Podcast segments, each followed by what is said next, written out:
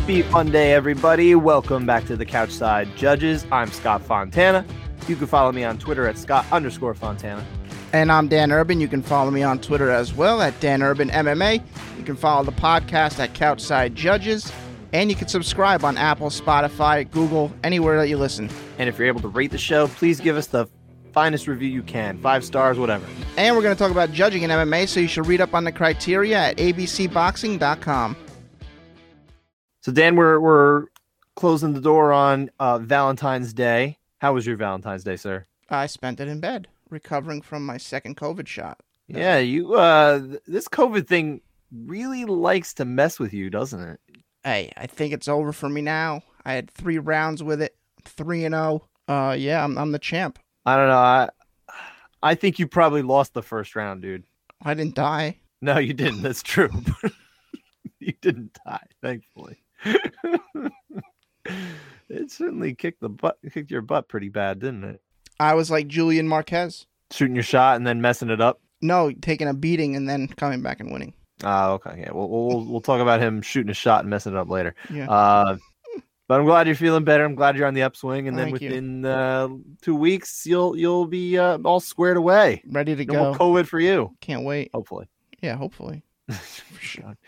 Lord willing, right? But yeah, let's, uh, I mean, we had uh, obviously an interesting card over the weekend. Uh, it was very top heavy, of course, with the title fight uh, and everything else after that wasn't really on paper, you know, something worth seventy dollars to, to buy. But I think ultimately we got our money's worth. It was good fights. Yeah. I mean, if you didn't pay one forty for it, um, like me, but yeah. You think you paid one hundred forty dollars for this fight? I did.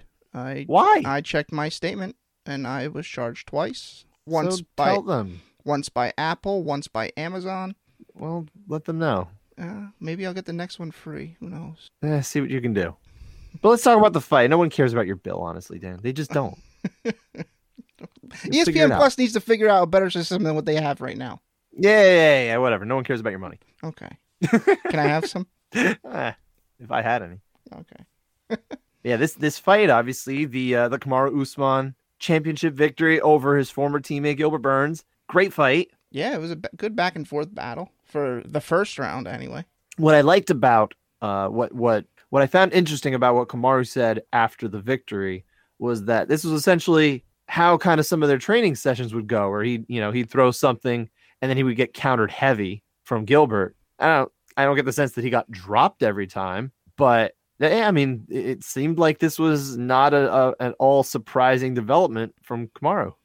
Well, I guess, yeah, if you train that much with somebody, it's it's probably going to mimic your training sessions, yeah. Actual fight. But he, I mean, he certainly came back. He recovered. He showed championship medal in this fight for sure. It's not like he hasn't been tested before. The Colby fight was was very much uh, a test of his skills at the top here. But, you know, anytime you can come back from a very rough first round, the way he did, especially in round two, uh, it's impressive to me. Yeah, great, great way to come back. Because I mean, after that first round, I was like, "Oh, we're in for a good, good one here." And then, he- yeah, most definitely. I, I mean, you you start to. I mean, not, you're not worried necessarily unless you have a personal interest in Kamaru, but yeah, you're you're sitting there like, "Man, is he really gonna beat this guy?" I don't know. It looked like it for a minute. But, but no drama on the cards, though, for this one, Dan. Everybody had round one for Burns. Everyone had round two for Usman once he started putting that jab together. Yeah, that no issue on the cards. Great win for Kamaru. And you know what I liked? I, I liked seeing uh, Ron McCarthy assigned to this one, who we've spoken about before as, in my mind at least, the most underrated judge that we have uh, working in on this continent anyway. Yeah, it was good to see him get a title fight. He hadn't had one actually since the start of the pandemic. He was on the Adesanya Romero fight, which was just terrible. So I feel like he deserved a better assignment than uh, than that one. Yeah, that, that fight was uh, dreadful. And he got one here. This uh, honestly excellent lineup of judges. We actually got the Vegas debut of Brian Miner, who's based over here in the Northeast. Yep, that was good uh, to and that see. Was, that was nice to see him on there. He's a judge that I, I have respect for and a, re- a good referee, too. Yeah, I was glad to see that. The, the quality of judging that they're getting in Vegas is fantastic. Anybody who says, oh, Vegas judges, like, you really don't know. You're just repeating platitudes and and, and things that you heard other people say. You obviously don't know what you're talking about. Oh, not, yeah, I don't even dignify them with a response. Nor should they get one, sir. So what do we do, though, with, with Kamaru Usman and the championship belt now? He's he's defended it now three times successfully, and he's beaten the top four ranked contenders in the U F C rankings, whatever they're worth. There's only, there's only, I mean, it's Wonder, Wonder Boy or, or Leon. I mean, that in my mind, those are the only two. The funny thing is he already beat Leon Edwards a long time ago. I mean, I think it's certainly worth running that back if, if, uh, if Edwards does win a next fight, or if they even... I wouldn't even have a problem inserting him into the title fight next, but I don't know if that's what's going to happen. I think Edwards sounds like he really does want to get a fight in. Yeah, it most likely will not be his next fight. No. But uh, it won't be. It's not going to be Edwards versus Wonder Boy. My understanding is Wonder Boy's uh, still recovering from, I think he had surgery or he's just had an injury uh, mm-hmm. back from his fight uh, against uh, Jeff Neal at the end of the year. Yeah, but I mean, I, I, I'm not expecting Usman until summertime anyway. That's true. So. That's true. I don't want. Who do, who do you really want to see? Like, if you could just pick anybody against him, what, what would you want to see? It would be probably Colby would be my next guy that I want to see. I want to see the, the rematch.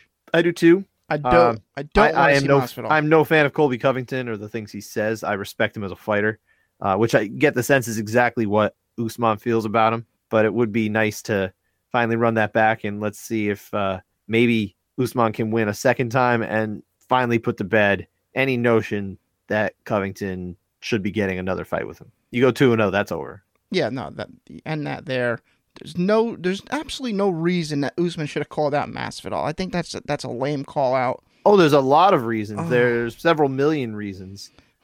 Yeah, but I mean, that's why, all it is though. Why is Jorge Masvidal ranked number four? I, I don't, I don't get it. I don't get why he's because ranked. The U F C up. Rankings are pointless, Dan. Why is he ranked above Wonder Boy, who beat him? Like. I love Masvidal. He's interesting. I I want to watch him. But the, the fact rankings is, are stupid. He, he They're made up by a bunch of people who don't regularly follow the sport. Not everybody. Some of them do, but a lot of them don't.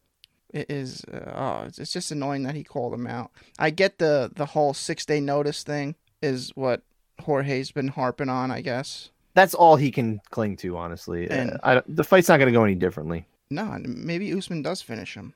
Who knows? Uh, yeah. I mean, I would say. The end result is not going to go any differently as far as who's getting their hand raised. I mean, the fight could develop in a different way, sure, but I, I wouldn't expect Masvidal to get the victory or anything like that.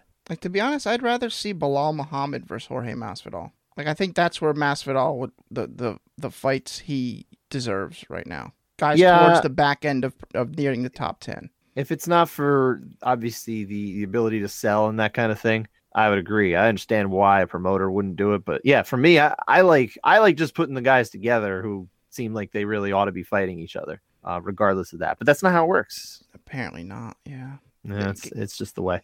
But yeah, I, I mean, never never buy into the U F C rankings, man. They are they are stupid. Go buy go buy other websites. I I actually think an interesting one to look at sometimes is Fight Matrix, because they do some sort of metric to to rank fighters, and it obviously includes everybody. Uh, not just U F C fighters. Mm-hmm. So it's a good way to kind of know. I mean, you don't have to take them as like, these are the hard rankings that you should treat as gospel, but it's an interesting way to start considering fighters who are outside the U F C and say, well, okay, who's, who's still quality, who's not in the U F C.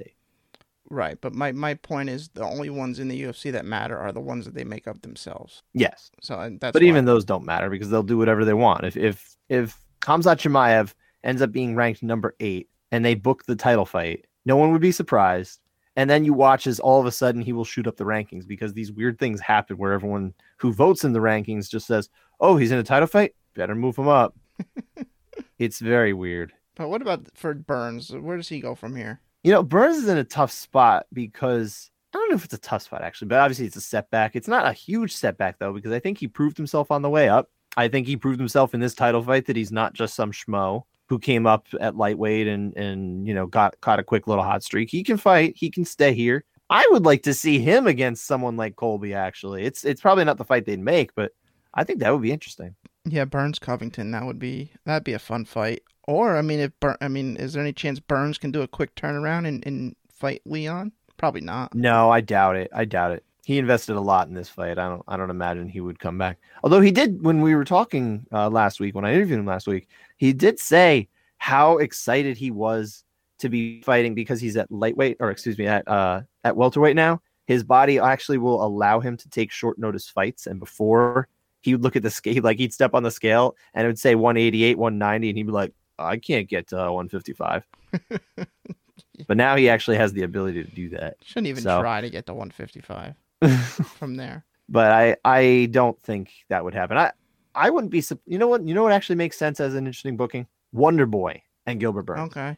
We can do that. I like that one. That would be a fun fight. It's another fight where like you don't really root against anybody. Right. That that's a good fight. The thing the thing with my Wonder Boy, I want Wonder Boy to get the next shot is because okay. his clock is running out. So yeah, I agree. I I do think I think if you were just to say pick a guy, I would want someone I would I would want a fresh challenger, and I do think Wonder Boy would be one that makes sense. And let's see if he can stay off his back and work uh work that karate game of his, you know, the the counter game he's got. I I think he would have a better chance of keeping Usman's jab at bay because, you know, with the kicking, he'd probably be able to do some things to kind of control distance better.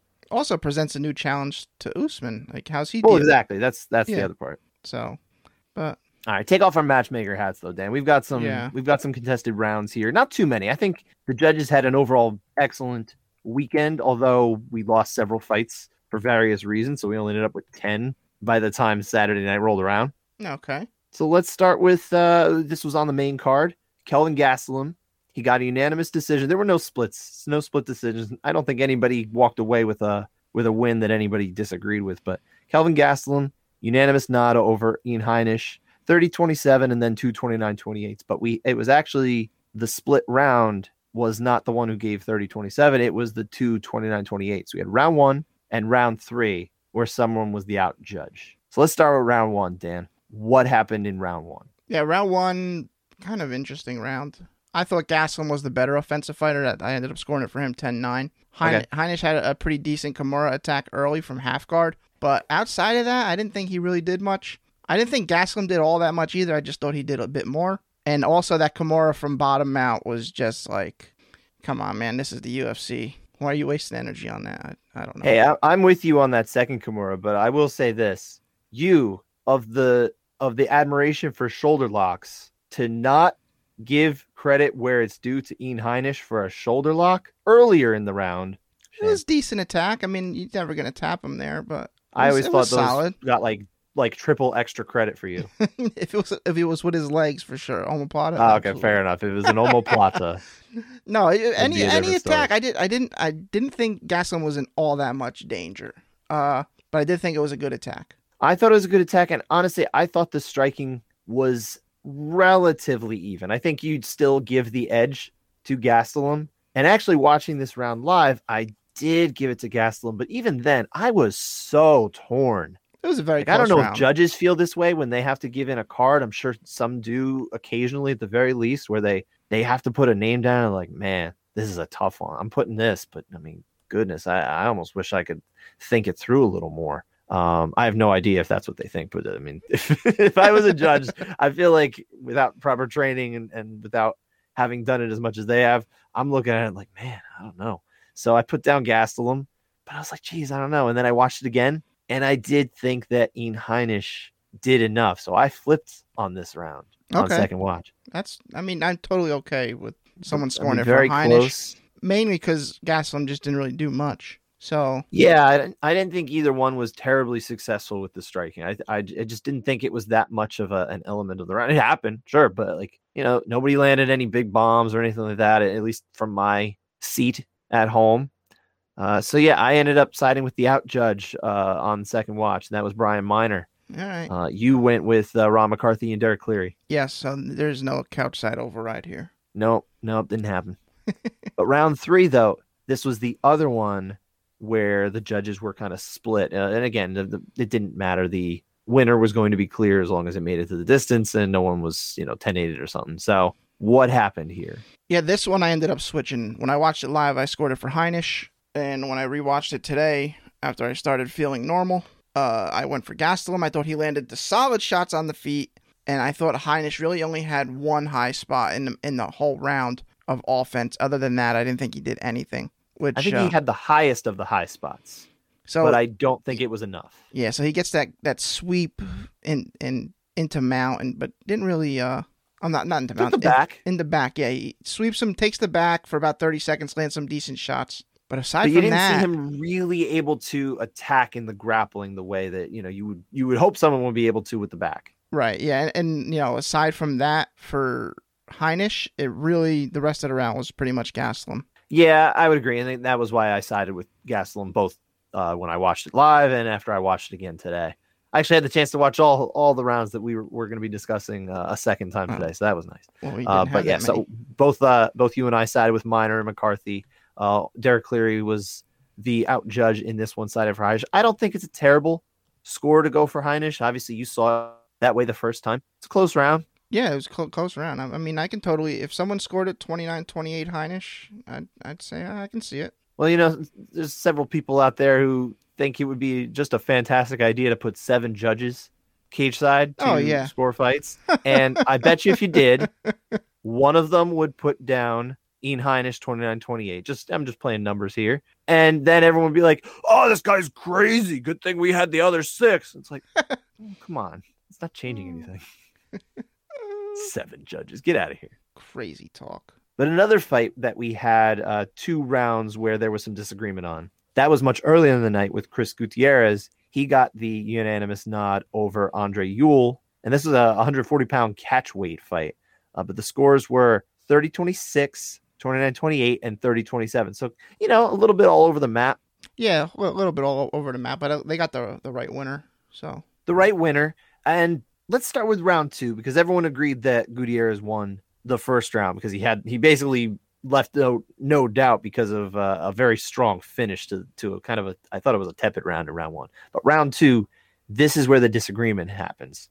And where did you land on this one? I sided for uh, ten nine Gutierrez. This was a, a round where you saw a lot of kicking exchanges, not not so much punches. Which I, That's I a Gutierrez was, fight, though. Yeah, that was very interesting. Uh, he was attacking the leg really well. I thought Gutierrez landed stronger strikes, but what makes the round interesting is towards the end, uh, Ewell attacks his heel hook. I just didn't think it was enough to give him the round. So when I watched this live, I actually really thought, from my seat at home, that Ewell had an ever so slight edge in the striking. I think he landed more. I think you can actually go back and look and see he did, in fact, land with better volume. Now, you don't just win on volume, but I did get the sense he was much more successful in this round. I mean, I would say this is easily his most successful round, whether you thought he won it or not.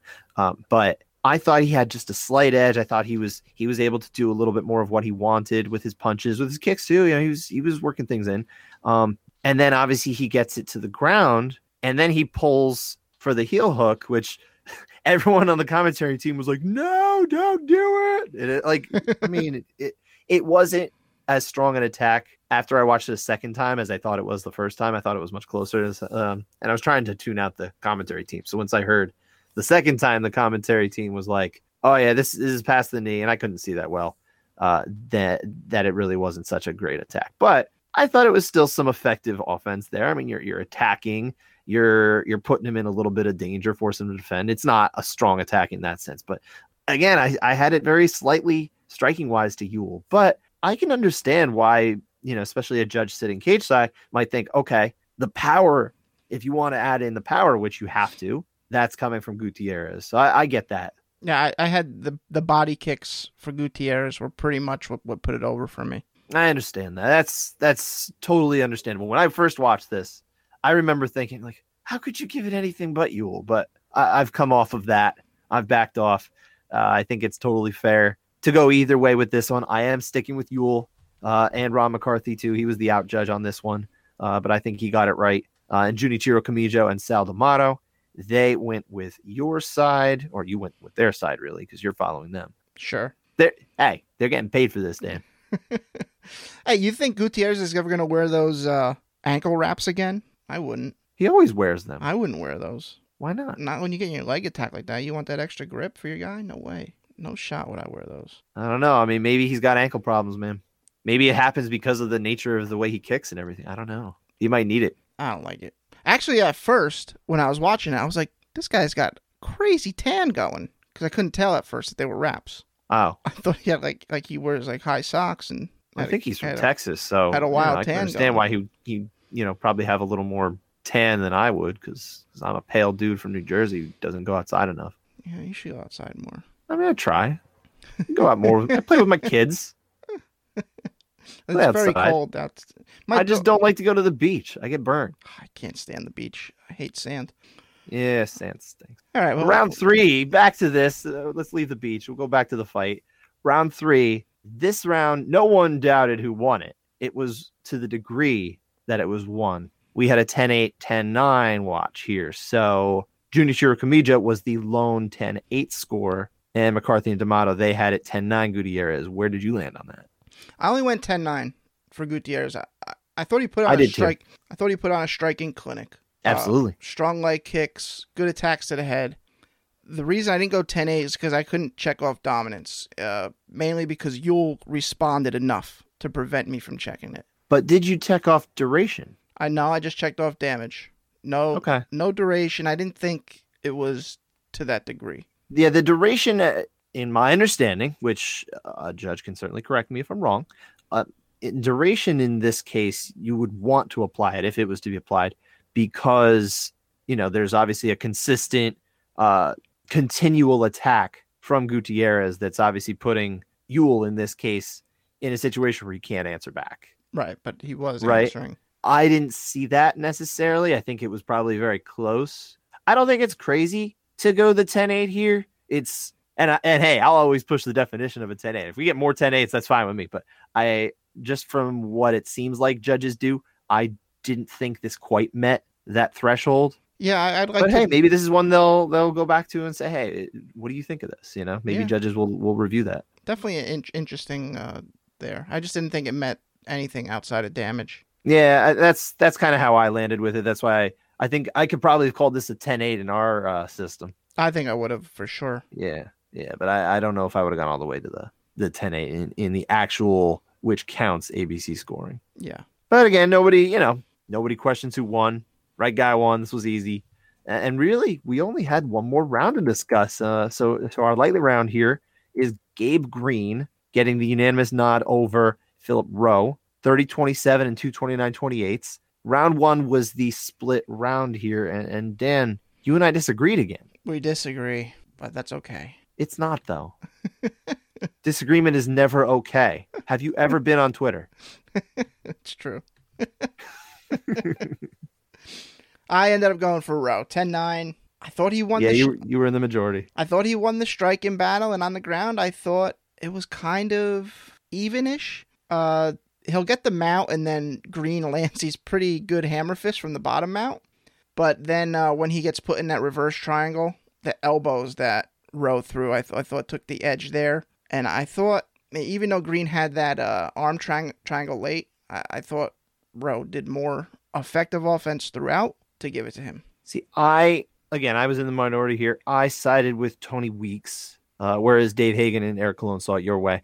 I sided with Tony Weeks, and I don't know how he saw it, but the way I saw it, at least, was when they were standing up, I thought that Green was winning the striking because of his leg kicks. Yeah, I didn't think they had that much of an effect. I thought, I'm well, they certainly did by the end of the fight. Well, I don't remember the end of the fight, but I remember in round one. Oh, uh, I mean, by the end, I mean, we, we saw we saw somebody who's getting... getting. Oh, that's right, yeah, I, that, I, do, I do remember that now, yeah.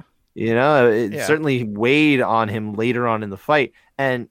Yeah, you can't use hindsight, but even when I was watching, I remember thinking to myself, and I and I sometimes struggle with being able to identify how much a leg kick could be affecting someone in round one when it's going to pay off later. This fight, I really, I felt cognizant of it. I felt like, yeah, these kicks are hard. Yeah, but I mean, is there effect? Is there immediate effect right there?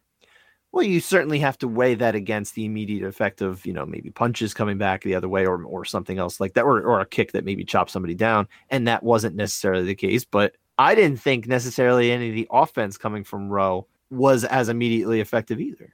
But I'm just, I'm just Compar- saying. Like, to, to overcome that, what I perceived from those kicks anyway. Well, but I'm saying you can't say, oh, well, the kicks are going to pay off eventually, so I got to score them higher. No, no, no. I didn't say that. But what I said to myself while I was watching, I was like, these are hard kicks. They look effective. Oh, I, I disagree. I didn't think so. Well, that's fine. We can disagree. And you can be wrong.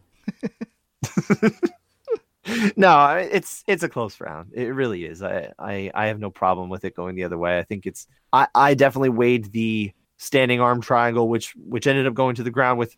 And don't forget, when it goes to the ground, they're not just like gently going to the ground. It was a little bit of a slam down too. Yeah, it also so helped. Scores. It also helped them escape. It probably did, but I thought that that attack, even the standing nature of it, which I every time I see someone go for a standing arm triangle, I'm like, what are you doing, guy? You're never gonna finish. Well, yeah, and then and sure, if this one actually looked pretty darn good because when they start going down, you're like, oh man, he's actually kind of got this locked in a bit. Yeah. Only... So I thought that reached the height uh, as far as the closest to getting a finish compared to anything Rowe did. Mm. Eh. Maybe once it hit the ground for that split second that he was still in it. Yeah, the, the trouble is the fact that he it didn't stay once they hit the ground. I, I understand that too. Um, but I, I feel good about my score. I, I watched this one twice again, and, and I just didn't think uh, I didn't think I, I didn't see any reason to disagree with what I originally thought. Okay, that's it. That's fine. But close round didn't matter at all because Gabe Green took control and won the other two rounds, uh, and there's no drama here. Nope. No drama in the other fights of the night, too, because we had a bunch of undisputed rounds. We had twenty-nine twenty-eights across the board for Alexa Grasso over Macy Barber. Barber only won the third round on all the cards. Ricky Simone, he got thirty twenty-seven times three over Brian Kelleher. Same for Bilal Muhammad over Diego Lima. And, of course, we talked about what happened in Usman Burns, where Us- Usman won the second, Burns won the first. All ten nines around. Uh, Julian Marquez, who we mentioned before, get the third round sub, Anaconda choke, but the first two rounds both went to Maki Pitolo. He's up twenty to eighteen. And then we also had that wild minute, you know, round plus fight between Anthony Hernandez and Adolfo Vieira. That was that insane. Ended with a round two submission, not by Vieira. Uh, Hernandez won the first round, ten nine. Yeah, that was insane. Great job by the judges. I thought this was great. I, again, it was nice to see the debut of Brian Miner over in Vegas and, and to see McCarthy get the championship assignment. Hope we see nothing against the judges who we usually see in those championship fights, but I, I think it's I think there's such an, a talented, experienced pool of judges now that I would love to see them rotate even more, get everybody I, yeah. more championship experience. They have a, a good deep pool to choose from at the moment. It's a good problem to have. Everyone yeah. thinks that, that M M A judging has a bad problem, uh, and maybe it does in certain states or commissions or territories. It's possible, uh, and probable, you know, I think we can make some arguments about certain commissions and, and places that we've not been a fan of how they how the assignments have gone, but not in Vegas, not in Nevada. I think it's fantastic, and because of what's going on with the pandemic here, most fights are happening at the U F C level in Vegas, so it's working out. Yeah, they're they're doing a great job. Hell yeah. So let's talk about the favorite finishes though, Dan. Anthony Hernandez tapping Jiu-Jitsu world champ Adolfo Vieira with a arm and guillotine, similar to the way Jack Hermanson has made famous his Jokertine. It was, uh, I mean, shocking. I, I don't know what else to, what else to say about that. Absolutely stunning. Yeah, so. I, I believe the odds that I saw were it was like plus three thousand for Hernandez to Ooh. actually win by submission over Vieira. Cardio is a killer. Yeah, man, he was, and he was a monster in that first round. Like he was on his way to, you know, maybe some sort of ten eight type situation, ended up losing the round ten nine. And I actually yeah. thought that that round reasonably could have been a ten eight for Hernandez. I just, uh, yeah, I, I I saw you, you did think that, uh, disagree a little bit. I think because... Well, obviously I'm wrong because all the other judges felt that way. Well, I, I mean, I I'm sure that. So. But I, when I was watching it, I, I kind of, I really felt that because it was so pushed to the edge and there were so many diminishing blows and that kind of thing, I think you can actually go See, the ten eight rare. So That's think, what I thought. And maybe I'm wrong. I think you check damage and duration for Hernandez. Yeah. But I think you check dominance and duration for Vieira. So he had to come back from what was looking to be a ten eight round. And to go from down ten eight to up ten eight, I mean, that's just, there's a lot of ground to cover there. But beyond the, the, the three Ds, I mean, you can talk about the diminishing blows. You know, that that's something that really does weigh into this. I, I, I don't know. I mean, hey, I'm wrong because all three judges went one way, and, and I did not uh, go in the same way. I didn't. I I said ten eight. They all said ten nine, and I said, okay, they know better. All right. What was your favorite? For me, it was it was Marquez. You know, getting that anaconda. Any anytime I love watching fights where a dude or or or a, or a woman comes back and they win in the third round after definitely losing the first two rounds where there's nothing they can do but essentially get a finish or or get so close that you have to get those ten eights, which don't come easy. Uh, that I, I love that kind of fight. I love to see it. And Marquez, I mean, he was he's he's such a character. He is so fun. That was interesting. His uh his uh interview after. Yeah, his his call out of Miley Cyrus to be his Valentine. And then Dan, I, I mean, you must have seen by now that Miley in fact answered him on social media and said, if you sign M C into your, or if you shave M C into your chest, that it would get done. And I I couldn't believe it. I was I was stunned. I'm like, look at this, Miley Cyrus. It actually got to her. I can't imagine she's watching most of these fights. Obviously, she's a prominent uh, figure, but like, you know, I, not every time someone says, Miley, will you be my Valentine? Is she going to answer? But then, did you see what Marquez answered?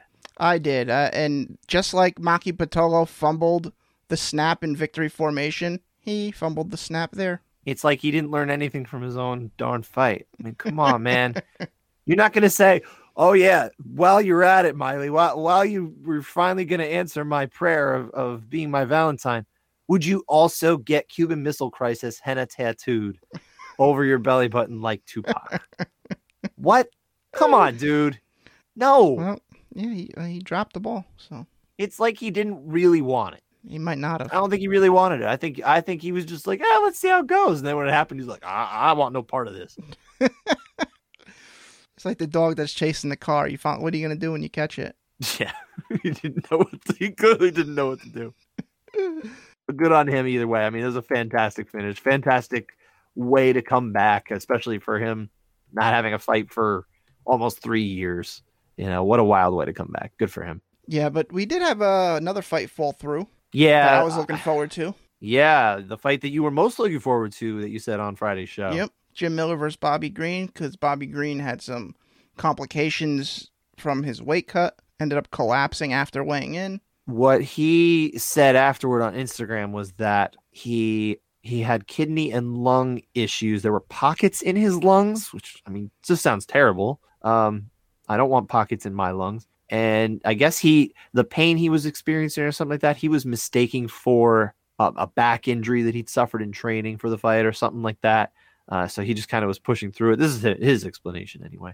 Um, but it's scary. I mean, anytime somebody collapses before or after weigh-in or or on the day of the fight, which we had last year with Trevin uh, Giles, if you remember, uh, collapsed like an hour before his fight. Uh, this, or maybe it was right before his fight. I can't remember. It's scary. I hate this part of the sport. It's the stupidest part of the sport, the weight cutting, just to get down to a weight in which you'll fight someone who also had to cut a bunch of weight to get down to fight you. Just fight at the weight you walk around at. It's the same thing.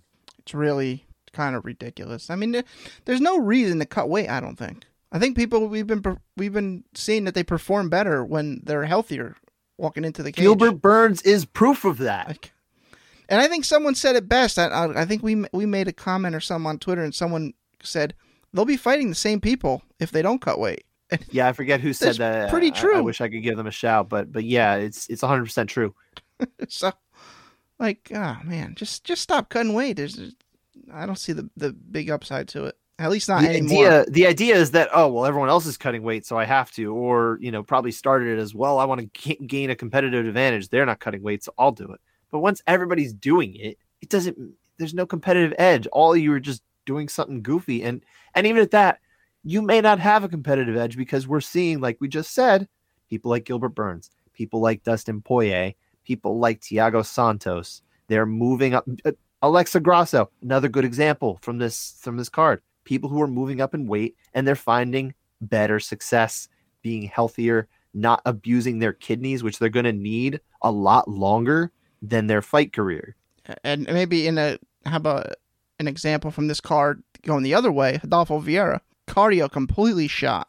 I think he's just that a guy, thickly muscled dude. I don't know how. I'm I'm not sure he would do any differently at two oh five. I don't, I think he'd be better off. He not did putting seem his to body say that this that. Is actually. I, I believe he said this was like his easiest cut though.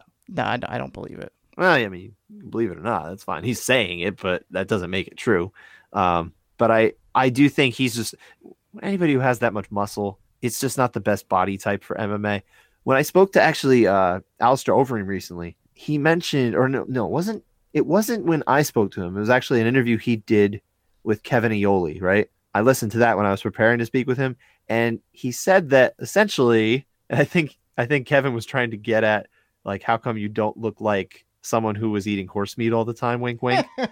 And it never really quite got there, but, but he essentially said that he doesn't look, he didn't look like, or now he doesn't look like he did during, or for several years, he doesn't look like how he did during the K one run when he won the heavyweight Grand Prix. It's because of the different body type. He he needs more cardio. He needs more endurance. He doesn't need all that, you know, ripped muscle and that kind of thing for M M A. In M M A, you definitely want to be able to go five rounds. And I mean, whether you believe Alistair or not, for the reasoning, he's got a point. Well, yeah, and he's he's gotten he's been tested before. He's gotten through five. Mm-hmm, most definitely, or almost all the way through five. He was about yeah, four seconds away. That's from true. It.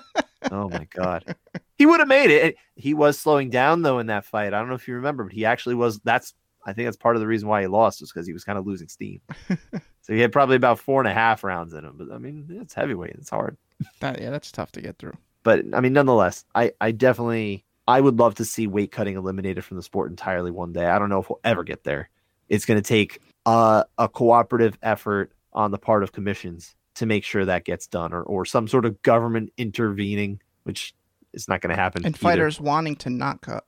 Well, I mean, they'll have to do whatever regulators tell them to do, but yeah, it, it will take that as well. You need, you need more examples like Gilbert Burns to succeed and, and, and to show that, hey, you can be better at a higher weight. Hey, Jorge Masvidal, same deal. He was a lightweight most of his career. He moved up to welterweight. Billion examples. Uh, it's it's so much better when they all move up. Uh, and that's going to do it for this episode of the Couchside Judges. We'll be back again on Friday to break down U F C Vegas nineteen. Vegas nineteen, that's right. It, uh, another heavyweight headliner, just like the last one. Uh, last weekend. We'll also have something else. We're, we're working on something for fun for you guys. Hopefully an interesting uh, thing to bring to the show that we don't normally. But uh, stay tuned. Thanks for listening, everyone. Take care, everybody.